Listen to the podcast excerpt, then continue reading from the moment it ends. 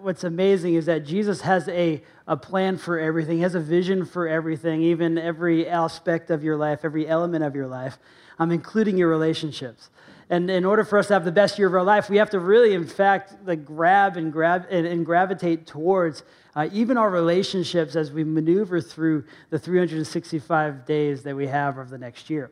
Uh, but, but what's so cool is that Jesus often gives us vision about how to move into uh, our relationships, how to, how to actually have awesome relationships, how to be uh, very life giving in our relationships, but just to have an incredible uh, moment together. And so often Jesus gives us visions of this, and he gives us uh, incredible uh, moments that we can remember this. Uh, and in fact, he even did it this week. And I just think Jesus' vision for our life might look something uh, like this. And um, I'm not, know, where where he can take, you know, he can take and put smiles on faces that don't see them and cause victory to take place in many areas of our life. And we're so excited uh, about Jesus' vision for our relationships and so thankful that he gives us visions like this. Um, but in fact, in fact, what, what if there is one question that you could ask this year that would change the trajectory of every relationship that you have over the next year? What, what if what if there's one question that you could ask that would change the trajectory of every relationship you have uh, currently? What if there's one question that you could ask uh, that would change everything about the way you relate to people in general? And that question, I think that the Bible teaches, and think the question that we need to ask ourselves intentionally this year is this one question Who do I need to forgive? Now, look, that's a question that's really difficult, right? I mean, it hits us in our bones, it hits us in our core. Uh, a lot of times it brings up questions and thoughts of people both dead and alive. And it puts us in places that we really need the grace of God, and we really need moments, we really need each other. Um, but really, I think what the Bible teaches us and puts us in a, he puts us in a spot where we need to interact with this question intentionally, um, with grace and mercy. Uh, and, we really need to interact with it purposefully in order for us to experience the best year that we've ever had. What, what I love about Jesus is that he doesn't always, he, he doesn't, it doesn't just leave us by ourselves when it comes to this. He often teaches us ways um, and visions and gives us vision for our life that allows us to interact with that. Many of us know the Lord's Prayer. Many of us know the Lord's Prayer. In fact, we probably were taught it while we were a kid, and, we've met, and we kind of recited it each and every single night when, as, we, as we grew up. But, but in it is a very specific phrase that really has, has, has tons of implications for how we relate to each other and how we relate to people in our family and in our workplaces. But you know this, and you know, you know the words to this very well. But this is what Matthew 6 says it says, Our Father in heaven, hallowed be your name. Your kingdom come, your will be done on earth as it is in heaven. Give us this day our daily bread and forgive us our debts as we also have forgiven our debtors. And lead us not into temptation, but deliver us from evil. Now, look, often we, we use this as a, a, way to teach us how to pray. And one prayer that we often pray as a church is, is that your kingdom come, your will be done on earth as it is in heaven, where God has everything where he intends it to be. But right in center of this prayer and central to Jesus' first sermon, where he's laying out what it means to be a follower of Jesus, central to this prayer is that he has a vision for our life that has something to do with forgiveness.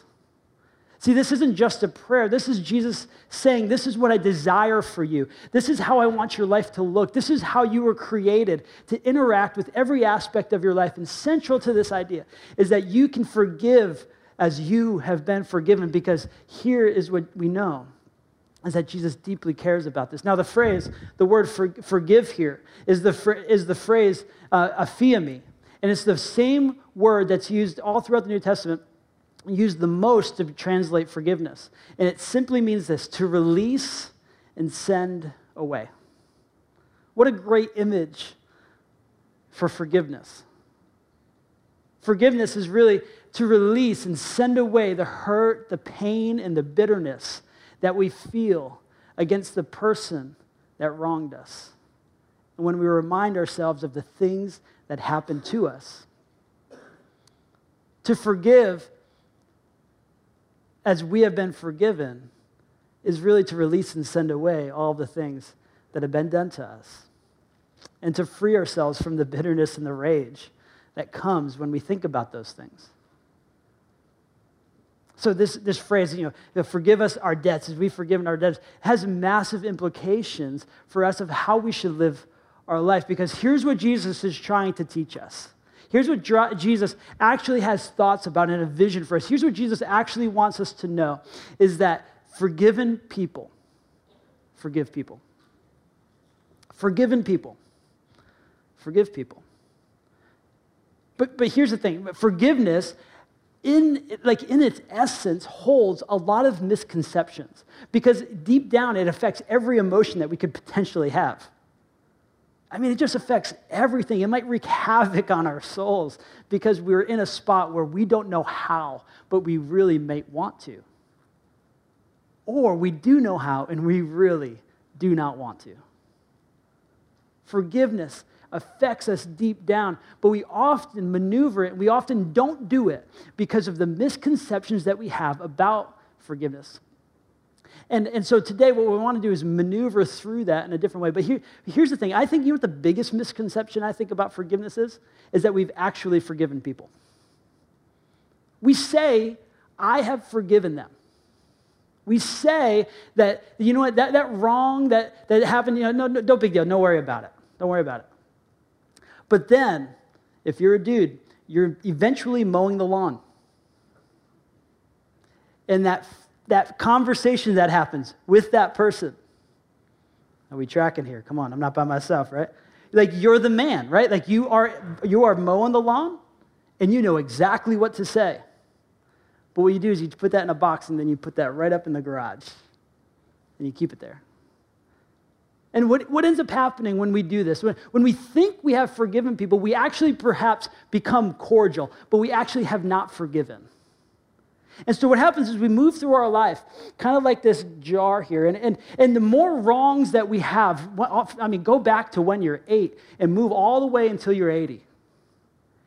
We get these wrongs that we kind of collect. We have our little black books that we kind of remember in. And every wrong that we have, we kind of just kind of, you know, just fill up, it fills our jar up with water just a little bit. Little spot. It could be a name that was chosen for you. It could have been a thing that was done to you. It could have been a way your parents came home one day. It could something that you remember, something that you wake up with, something that you wake up in the middle of the night and all of a sudden it's there when you're taking a shower or something, stuff that pops into your head, and you realize that there's a twinge of anger still. There's a just kind of a little twitch of, of, of bitterness or maybe rage that pops up when you think about that. And what we're doing is we're collecting all of these into the water. But, but here's what happens is that not only does it happen when we're kids or as we enter into adulthood, but it continues to take place. Maybe it's a name that you were called. It was kind of a, a, a bad relationship with your in laws. It could be a tough marriage. It's something we begin to collect it, and it, our jars fill up with water. And we move through life realizing that we actually have hurts and pains all the way through. And then what happens is this your kid comes in and says something the wrong way, right? And oh, it spills out. And you lose your mind. Have you ever been there? You're like, why am I yelling at my dad from 40 years ago, but he's a four year old standing in front of me? Have you, ever, have you ever done that? I have, yeah. Not my dad, my dad's sitting right there. I wasn't yelling at you, Dad. like, why am I yelling so bad at my kid? Why am I losing it on my kids? When a coworker walks by you and you give him the cold shoulder, what you're doing is you're allowing anger and hurt from a filled jar when you actually haven't adequately dealt with forgiveness to spill out over into your life. And Jesus' vision for your life is that you have a glass in a jar that's emptying out with every wrong and every pain and every hurt that you find yourself with. See, Jesus doesn't have this vision that we walk around with this overwhelmed, stressed out, anger filled life. He wants you to be people of forgiveness so that you can actually forgive. And so that you can release and send away each and every hurt and pour out your cup. But we don't do this because a lot of times we struggle with this idea of letting the other person off the hook, don't we? We struggle with this idea of this tension between mercy and justice. Certainly, we want to be people of grace because that's what we have been shown, but certainly we can't let them enable them in their current offense or in their past offense. We can't say that they're good or say that they're okay because we, if we do that, we're going to give them something that they don't deserve. And so we're stuck in the tension between mercy and justice, we have no idea how to actually forgive the people that have hurt us in the past. Forgiveness means to release and send away. It comes from the idea that the Israelite nation, they would celebrate Yom Kippur, the Day of Atonement. It's the, the holiest day of the Jewish calendar where they would reconvene and, and renew their covenant with God. And they would take the animal, they would take an animal and they would cast, symbolically cast all the sins of the nation onto this animal and they would send them away into the wilderness, sort of symbolically releasing the sins out of the presence of God. Release and send away. Release and send away. But in the tension between mercy and justice, where do we find ourselves so having so difficult, have such a difficult time actually forgiving the people that we need to forgive? If we want to have the best year of our life, we need to ask our question who do I need to forgive? And so there's a few truths that I want to share this morning, and actually they're truths um, that, that my wife Connie uh, developed and, and, and maneuvered. And so all this content is, you can thank her for that, don't thank me. But she uh, developed it, she's been thinking about it, talking about it. We've often been, been uh, pushing back and forth on this for the last few weeks. And there's really four misconceptions and four truths that we want you to remember as you journey on towards forgiveness with people. Number one, Forgiveness is a one person sport. Forgiveness is a one person sport. You, you know what's amazing about the scriptures is that the scriptures never put a prerequisite on forgiveness. Never do. It, this, is, this is what Paul says in Ephesians chapter 4 that forgiveness is a one person sport. He says, Stop being bitter and angry and mad at others. Don't yell at one another or curse each other or, or ever be rude. Instead, be kind and merciful. Forgive others just as God forgave you because of Christ. He didn't say, like, you know what, you know, hey, you know, don't be rude ever unless, or don't ever be rude except for when, you know what, you can stop being rude and you cannot forgive them when this happens. See, many of us have this understanding that we need to wait for the other person to shape up before we can forgive. But that's not what the Bible teaches. The Bible teaches that forgiveness is a one person sport. Forgiveness is the releasing and sending away for your own emotional well being. Forgiveness is something that says, I am going to deal with my hurt, with my pain, with my anger, with my spouse, with my parents, with my kids, with my coworkers, with, with the, the football fans, with the whatever, with the football parents, with the soccer coaches, whatever the case is. And deal with my own so that I can release and send away because I have, in fact, received that same exact thing. See, many of us, what we do is we put the whole process of forgiveness, the whole idea of our relationships into one moment. And we say, okay, if we forgive them, then we're actually letting them off the hook. Or if we forgive them, I don't want them to keep doing the thing that they're doing to me. I don't want them to wrong me continuously. And actually, that whole idea, that whole idea of forgiveness is not the same event. See, forgiveness, what we say is forgiveness is of the past. Forgiveness deals with the past. Reconciliation is for the present, and trust is for the future. In fact, I know that this is so deep in us. Uh, this is probably this is the, the main conversation I had between gatherings today. But I don't want to let them off the hook. But that's not about forgiveness. That's about trust. That's about reconciliation. See, forgiveness is not reconciliation. So if you say to somebody, hey, I'm just going to wait for them to shape up before I forgive them, before I release and send away, I'm going to wait until they're sober. I'm going to wait until they they ask for forgiveness and they apologize to me. I'm going to wait uh, for them to, to get a little bit better and stop using or stop saying that thing about me or stop gossiping. I'm going to wait for them to grow so that I can forgive them and feel okay about myself. But really, that's just control. That's not forgiveness.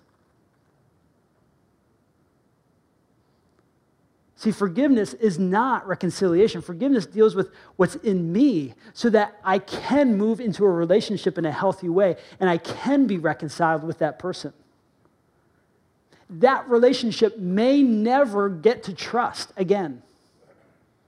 Trust comes later. But forgiveness, that none of that says that you shouldn't do your deep work of forgiveness. See, some of you have been dealing with the same hurt or the same pain for 10, 20, 30 years.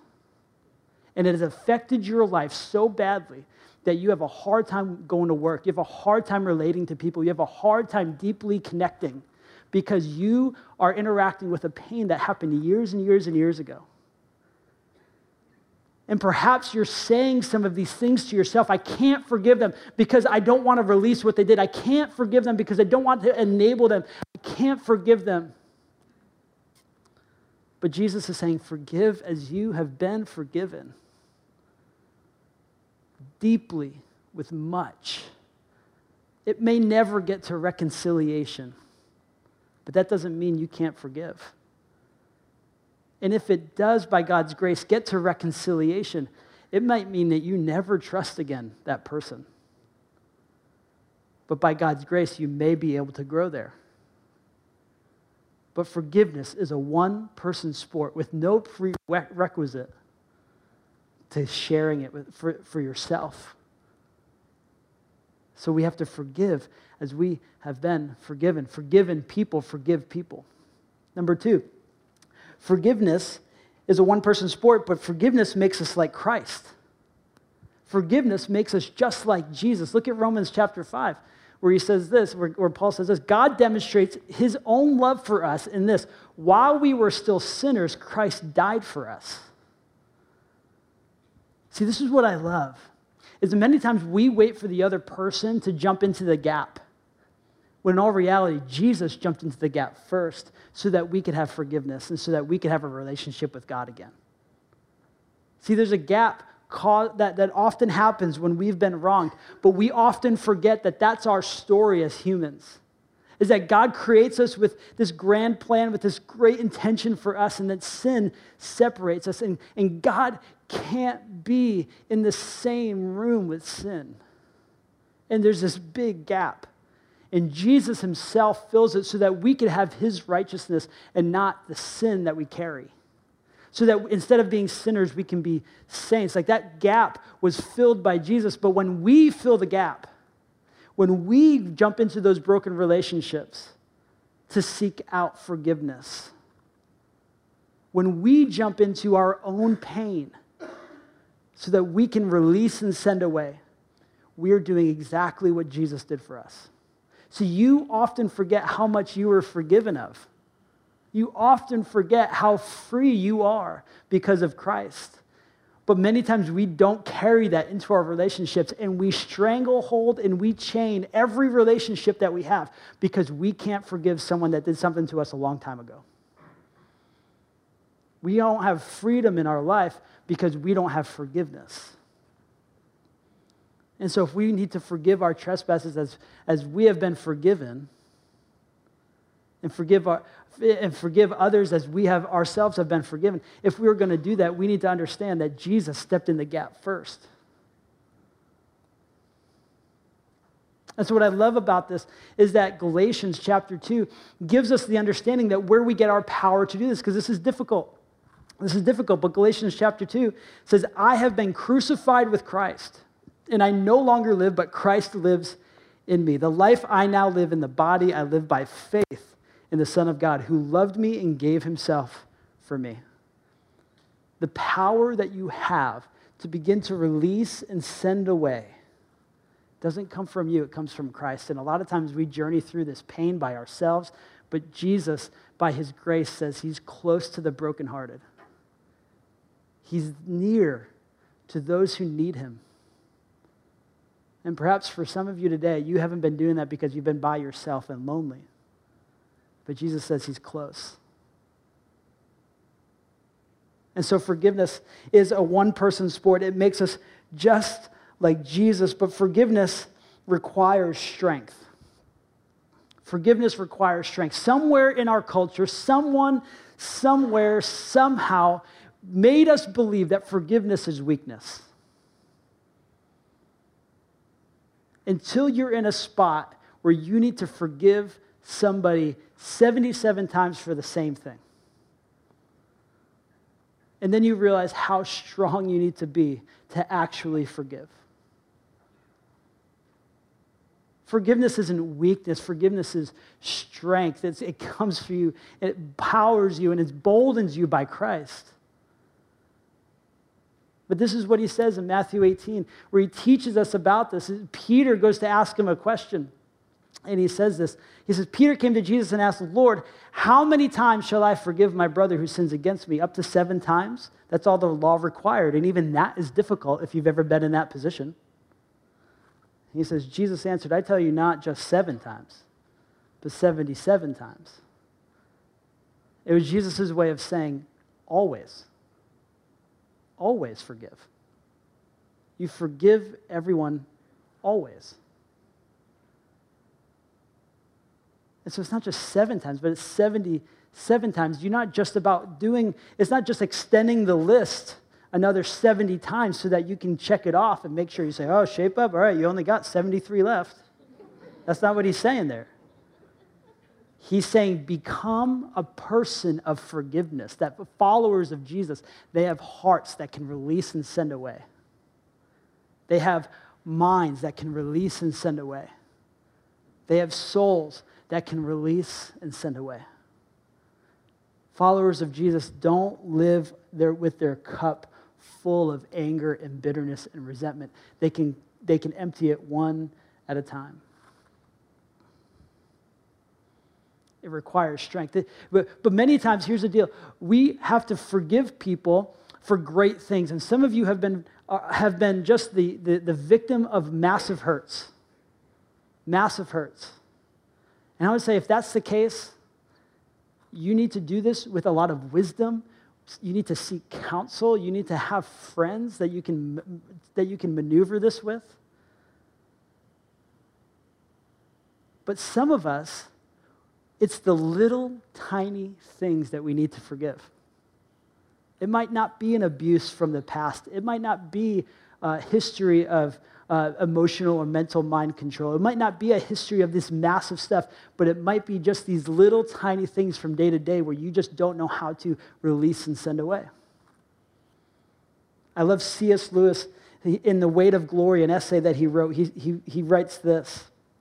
He writes, To be a Christian means to forgive the unexcusable because God has forgiven the unexcusable in you. This is hard.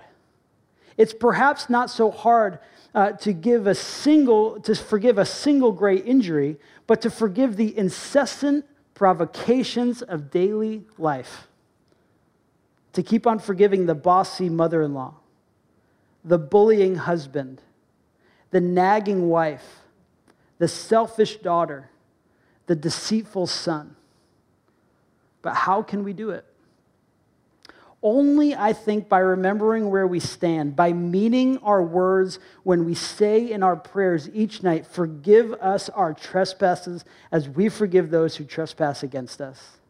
We are offered forgiveness on no other terms. To refuse it is to refuse God's mercy for ourselves. There is no hint of exceptions, and God means what he says. See, for some of you, it might not be this big, big hurt. It could be the daily little provocations. Forgiveness is strength. It's incredibly strong to be a person of forgiveness. A lot of times, weakness, when it comes to this type of forgiveness, weakness is not so much in forgiving, but it's actually in allowing that person to continue to do the same thing over and over and over again. Remember, reconciliation and trust comes down the road. But a simple exercise in personal boundaries allows that pain and allows that hurt to be controlled and stopped. See, a lot of times we see ourselves so intertwined with our abuser or intertwined with the person that hurt us or intertwined with that type of, uh, of interaction with that person. We see ourselves so intertwined with that that we don't even know ourselves apart from it. But boundaries knows that we are our own person and they are their own person. And so we have a, a you know, a, a simple circles type of a thing that we can see this in. A lot of times we're so intertwined that we don't know ourselves from the other person. And so to forgive them means like you're just shattering your entire life. But strength allows us to enter in because when, when you understand your own boundaries, that you're your own person, you know that you have your own difficulties, you know you have your own struggles, you know you have your own stuff, but it's yours. And that person has theirs. And you, upon those terms, get to enter into a relationship with that person or not. You say, This is the type of relationship I want to be in. Many times we go into relationships and we say, You need to do this so I can be happy. We don't say that, but that's what we mean. You need to do this. You need to say sorry. You need to move into this type of a movement. You need to be able to not do this anymore because my happiness depends on it. But that's not what relationships are. Your joy, your, your satisfaction, that comes from Christ. And we get to decide what type of relationship we want to be in. And so if that relationship has hurt and pain, we get to work on that. If that includes me doing some work personally, which it does, you do that work. This is what I love about relationships, right? You have a whole bunch of mess and a whole bunch of mess. When you put it together, you get perfect, squeaky clean, right? Isn't that, isn't that what works? Isn't that how it works? No, you get like a much bigger mess. And then you multiply that by 500, and then you get community covenant church, right? like that's how you that's how we do things. That's what the Bible teaches, right? Like relationships, we're all sinful. And we're all underneath this idea that sin broke us. But by God's grace, He sends Jesus, and Jesus forgives us and gives us His righteousness so that we, although broken, can become restored and repaired. And then we get to exercise grace with each other.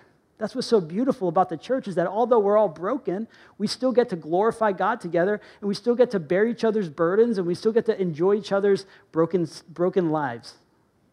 We get to serve each other as interdependent people. But that's the same picture that God has for all of your relationships that give the grace. It's incredibly strong to forgive. Not just 70 times, not just seven times, but 77. And ultimately to become people of forgiveness.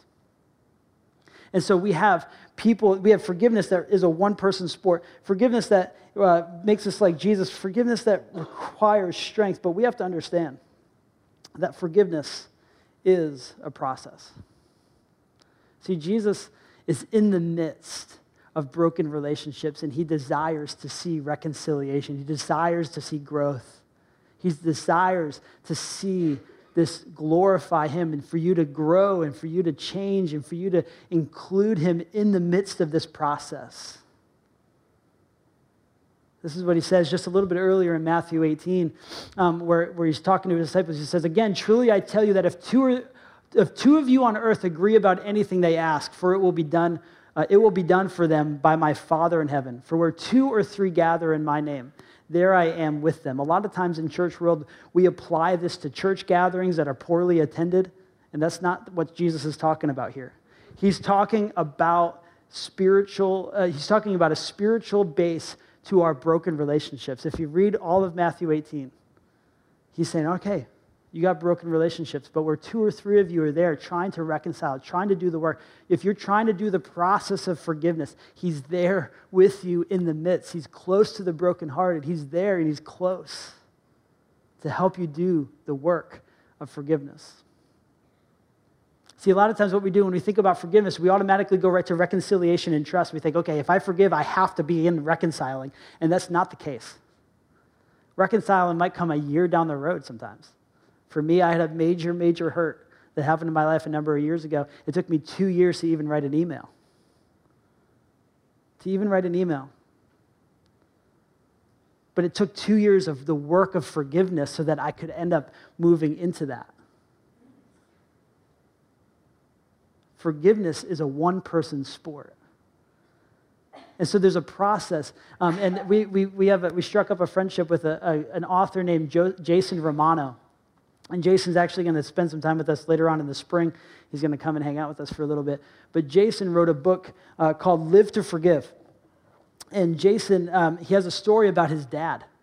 His dad uh, was a massive, massive, massive alcoholic in his entire life, he, he kind of journeyed through this story of, of becoming someone that recognized that his dad was an alcoholic.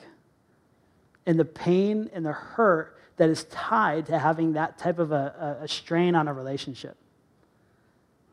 But he knew that there was, there was something more. And God, as he, as he began to follow Jesus, he, he actually starts to interact with the process of forgiveness. And, and he wrote the book with a few extra steps as we began to maneuver this, uh, this understanding of forgiveness. And he said there's, there's really four steps. Um, the first one is to name the pain, if you could throw those on the screen there, is to feel the pain when you feel the pain, a lot of times we, some of us, we, we just try to get right past it. We just want to get to forgive but we don't name the person or name the hurt that hurt us. Sometimes I talk to people, they're like, oh, you know what? I'm all done with church. And I'm like, oh, why? He goes, well, that church down the street, you know what? They, they did this and they did that or whatever. And I said, and I always say, who? Who did it? Well, they did it. Organizations can't hurt you. Organizations are on paper. There's someone that hurt you. Who was it? And to feel the pain. It's okay to feel the pain. Sometimes we just we don't want to do that work. We don't want to feel that pain. We don't want to feel any of that junk that we have in our boxes because ultimately we just want to get past it so that we can fix things. He says, No, no, no, feel the pain. Realize that there's something to be dealt with. Then he says, You know, evaluate the trauma. What is hurting you? How is it affecting you emotionally? We got to evaluate what's going on. He, he, uses, he uses this really cool imagery uh, for, uh, for different boxes that we have uh, in our lives. And to do the work of forgiveness isn't just about feeling the pain and recognizing the pain that you have, but it's actually opening that box. He talks about his dad. His dad, him and his dad had, were, had a relationship over the phone. And after his dad got sober for a little while, the, whenever the phone rang, he still had the same feelings every time that phone rang. He was working towards reconciliation, was working towards that stuff, but he knew because for so long that phone call on the other side of that was a drunken, uh, was a drunken uh, dad. He knew that, uh, that, that his body was just literally telling him to be careful. Same feeling every single time. You got to evaluate that. You got to recognize that. You can't just scurry past that. He says, then you have to, from there, you try to transform the wound. Allow God to do something with it move into healing for yourself, for other people. When we don't forgive, even if we just feel the pain and evaluate the trauma, but if we don't transform it, we're still paralyzed in our life. You could be paralyzed for 10, 20, 30, 40 years because, and at the heart of it is unforgiveness. It could be because of our dads, because of our moms, because of our kids. And we're dealing with all of these things. But eventually, we move through this so that we can eventually forgive the abuser. Jason talks about the time where he has this phone call with his dad. And for the first time in his life, he feels empathy towards his dad's situation. And he realizes, you know what? I'm beginning to forgive him. It's not better. There was zero reconciliation, it was awkward. But there was forgiveness because he knew it was a one person sport. And we have to do the hard work of releasing and sending away so that we can be forgiven people that forgive people. Jason, uh, I was able to sit down with Jason to do an interview. You're going to have the, some time to uh, hear a little bit about that. Um, but we're going to send out his, his book and his, uh, a, a, fuller interview, a longer interview later on this week through our newsletter. Um, if you're not on that, you definitely just leave your email address on the, at the connections desk. We'll be able to sign you up for that. Um, but ultimately, church, we need to be people that forgive because we have been forgiven. and the misconceptions that we have, we need to name so that we can ultimately do that hard work. Don't worry about reconciliation yet. Don't worry about trust. Trust is after. Do the hard work personally to become a person of forgiveness so that later you can be a person that reconciles. What if we had a world that did this? What would our workplaces look like if you were the person that led in forgiveness? What would our families look like if you were the person that led in forgiveness? We would be free people that know how to release and send away, whether it's big or incessant. And ultimately, we'll be able to see new life come through Christ. So I pray this week, in this year, I pray 2018 is the year that you learn how to stop living with your jar full and begin to systematically release and send away from a week ago, from a month ago, from a year ago, from decades ago, so that we can see the life of Christ formed in us and truly have the best year of our life.